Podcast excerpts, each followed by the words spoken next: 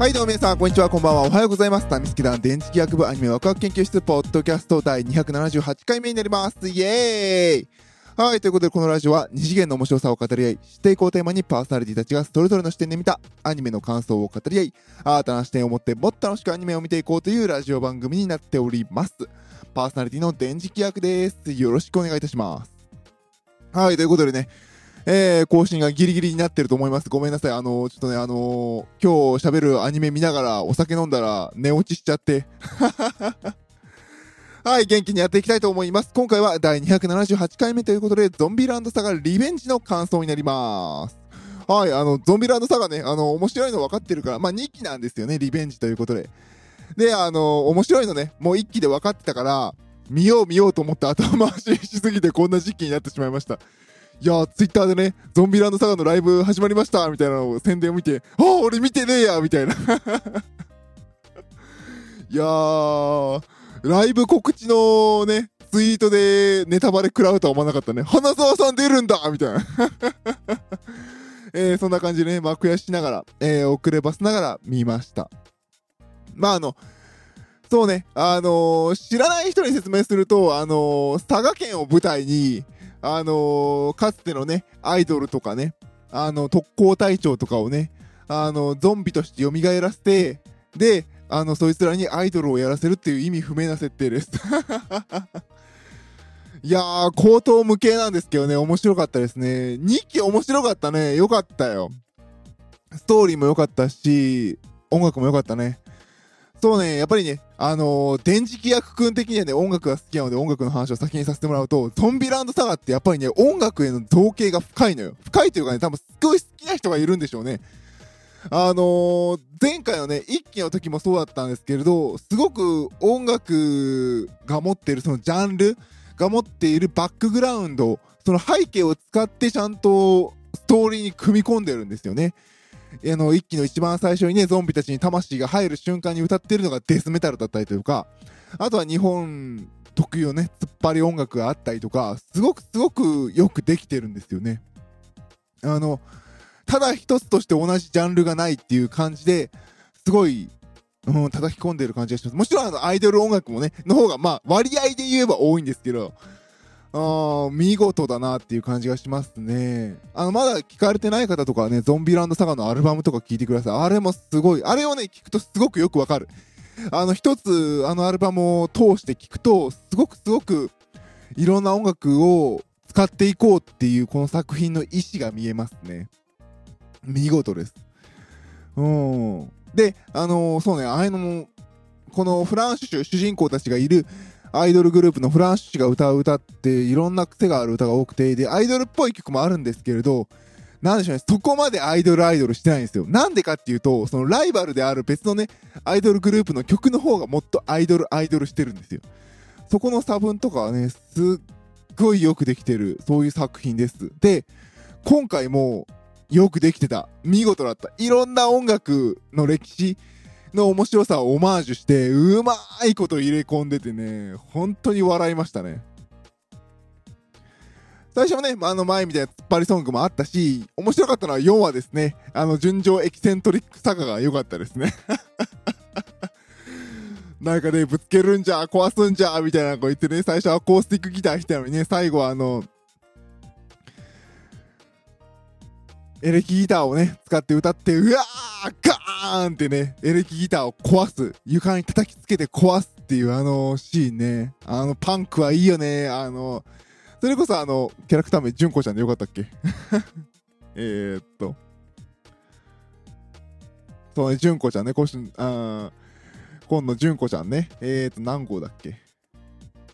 4号か、ね、活躍していたその80年代、まあ70年代後半から80年代でよかったかな。ごめんなさい、パンクはあまり詳しくないんですけれども、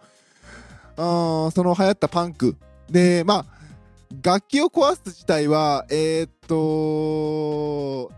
地味編かな。地味編が燃やしたいとかいろいろパフォーマンスでやってたんですけど、まああの、叩きつけて、あの、エレキギターを叩きつけて壊すっていうあのシーンだと、一番印象的なのはやっぱりクラッシュっていうバンドなんですよね。クラッシュの一番最初のアルバムだったかななんか日本大すごいダサかったと思うけど が、あのー、坊主のね、白人が、あの、シルエットだけでギターを床に叩きつけて壊してるっていうジャケットなんですよ。多分見たことある人多いんじゃないかな。あれをやっぱ彷彿とさせますし、うおいえそれを知ってる私としては、うおいやりやがったクラッシュ来たーみたいなね。すごい、あ大笑いしましたし、面白かったですね、あのシーンは。で、あのー、なんか何でしょう、パンクとかクラッシュって聞くともっと激しい曲のイメージあると思うんですよ。で、そこまであの、場面の曲って激しくなかったんですけど、でもね、ぜひね、そのクラッシュのね、アルバム聴いてください。今の時代から見るとね、そこまで弾けてないんですよ。あの時代で言うとだいぶ弾けてたんでしょうけどね。まあ、そこが起点となってね、どんどんどんどん激しい音楽になっていったんだろうなっていうのも、えー、感じ取れる、いいアルバムなのでね、ぜひあの、クラッシュ聴いてみてください。すごいいいですよ。意外とね、楽曲内にジャージーな曲とかあってね、お前結構白色じゃんみたいな感じがするいいアルバムですね。そういうのをね、思い出させてくれた第4話は私はすごく好きでしたね。あとはそうですね、あの、その次の5話、リトル、えー、パラッポっていうので、えー、っと、リリーか、が歌うやつなんですよね。で、まあ、あのー、世界的に有名なオーディション番組をパロった あの、オーディション番組に出ますよっていうので、で、まあ、ライバルのね、あの、バーローがね、バーロー、なんであんな豪華声優使うんでしょうね まあ、ライバルがね、最後決勝で2人歌うってことになって、ね、あの、命だっけね、まあ、あの、好きなこの曲を歌うんだってリリーが言ってる前で、あの、先に歌われてしまう。曲がかぶって、綺麗に歌い上げられてしまうと。で、急遽焦って、別の方法で戦わなきゃいけないっていう感じで、あのアレンジして、同じ曲をアレンジして歌うっていう回なんですけど、あれがさ、またさ、リトルパラッポってさ、あのー、守備でバシャラルザプララパーってかいう意味のない音で歌うっていうスキャットっていうジャンルの音楽を叩き込んでいくんですよね。マジかと思って。一応一部とあの原曲があるんだよって匂わせ匂わせるために歌詞をわざわざ歌うわざとわざとらしく歌うところがあるんですけど本当はあれもなくていいんですよねあの本当にスキャットっていう音楽を使ってきたっていうのは面白かったですね。うん。一世風靡したんですけどね。今はやってる人いんのかな？日本にはいないですよね、スキャット。うん、見事だなっていう感じがしましたね。ここでスキャットを我々に見せつける、こういう音楽があるんだっていうのを見せつける。で、まあ作中にも描かれている通り、あの、小難しいあの歌詞がない分、あのちっちゃい子供たちが取りとっつきやすいっていう感じがしますね。うん、やっぱりなんか、確かこれもアメリカですよね、流行ったの、スキャット。アメリカならでは感はある。もともとジャズの、あの、歌のところの、あの、アドリブパート的な感じの歌い方だったんですけど、そのスキャットでね、あの、売れた人もいるんですけど、まあ、アメリカ的な感じしますよね。あの私たちの時代はサラダボールって習ったんですけど、今はルツボですよね。いろんな、もう本当、まあ、アメリカといえば英語って感じだけれど、もう今となってはいろんな言語が飛び交ってる国になってる、そういうの国で音楽を売るっていう流れになってスキャットっていうのが一つあったというのは面白いですね。素晴らしかった。本当に面白かったですね。あとはそうですね、7話のマイマイレボリューションサガとかはね。あ、ここで花沢さん出てくるんだ、へえと思ったら、花沢さんのなんかあの、友達、学校の友達が、あの、お前田村ゆかりさんと堀江由衣さんが来るとは聞いてねえぞ、みたいな。はぁと思いながら。いやいやいやいやいやいや、みたいな。まあ、あとはあのー、花澤さんのね、あの、方言キャラを聞いてるとね、どことなく農林を思い出しましたね。いやー、この7話は楽しい回でしたね。フランシュ種がどういうものなのかっていうのも一つ定義づける必要な回でしたしね。そっからよ。そっから。そっからさ、佐賀事変これ、あの、さっき言ったある、あの、フランシュ種のアルバムにも佐賀事変っていう曲があるんですよ。まあ、あの、東京事変を、えー、オマージュした感じの曲なんですけど、えー、そちらの方でね、あの、夕霧姉さんのね、過去の話、何が元だったのかこの人っていう話が2話にわたってやってるんですけれど、これ良かったね。すっごい良かったね。びっくり。知らなかった。私、あの、ほんと佐賀とか、佐賀とかって言い方良くないな。まあ、大阪出身で、まあ今は神奈川に住んでるんですけど、まあ、佐賀にあまり、まあ、修学旅行でちょっと寄ったぐらいかな。縁がなかったんで、あまり佐賀の歴史とか、まあ私あんまり歴史得意じゃないので、歴史とかは、明るくなかったんですけど、佐賀がこう分断というか、あの、長崎にされてたとか、明治9年、全く知らなかったですね。で、ゾンビランド佐賀のことだから、これ多分本当の話なんだろうなと思って調べたらやっぱその通りでしたね。びっくりしました。ああ、そんなことがあったんだっていうのもありますし、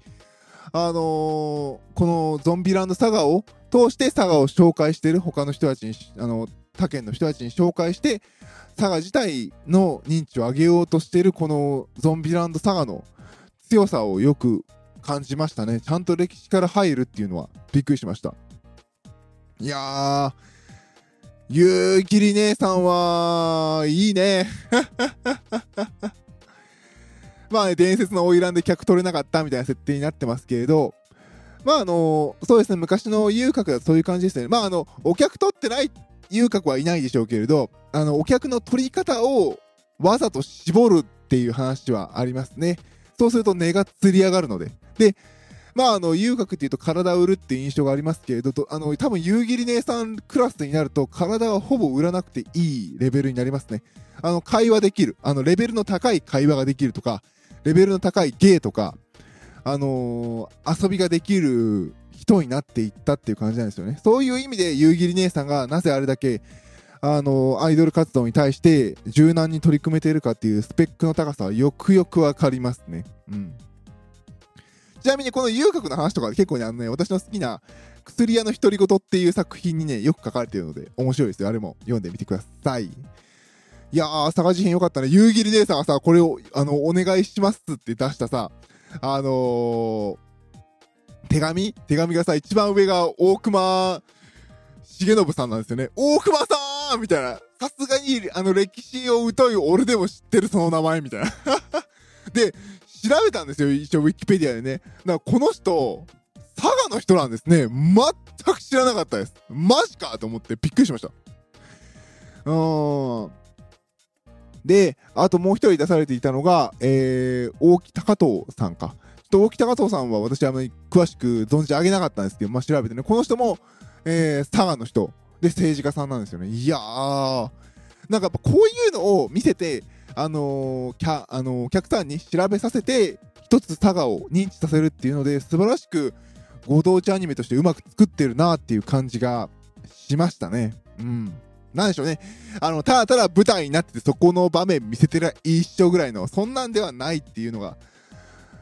ちゃんと佐賀を紹介していくんだっていう、そのゾンビランド佐賀の制作陣の意思がよく見える作品でしたね。いや、あとね、あのー、セリフも良かったよね。今の時代、まだまだ、あの、いびつで、あのー、なんだっけ、えー、暴力的な世の中なんだっていう、この国はまだまだなんだっていうのは、その通りだなっていう感じがしますしね。本当に私たちが生きている今ぐらいが、まだ、なんでしょう、選挙とか、そういうのに安全に行ける時代だったんだな、なってるんだなっていう気がしますね。本当昔はね、あの、ほら、女性も参政権がなかった時代か。だとなんでなかったかっていうと、もう、行くと切ったはったみたいな殴り合いがあったっていう時代もあったらしいですからね。まあ、いい時代に生まれたなと思いながら見てましたね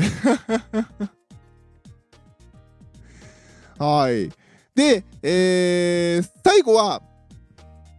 えー、佐賀をどうするっていう話に、そこから、だから、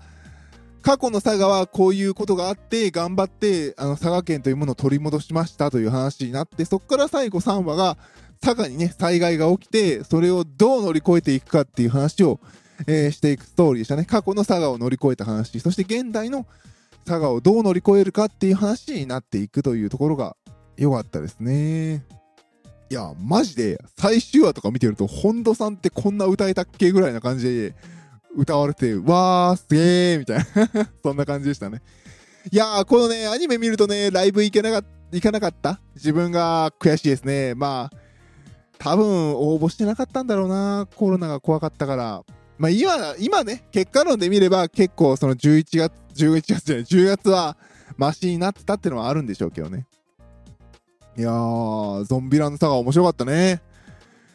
結局、伝説の山田の謎はわからないままだしね。映画でやんのかな？映画何やんだろう？楽しみですね。でもね、私個人としてやっぱりね、音楽のいろんな多様性えー、広さを一つのアニメソングとして集約していったっていうのが素晴らしいなって2期も素晴らしいなっていうのと、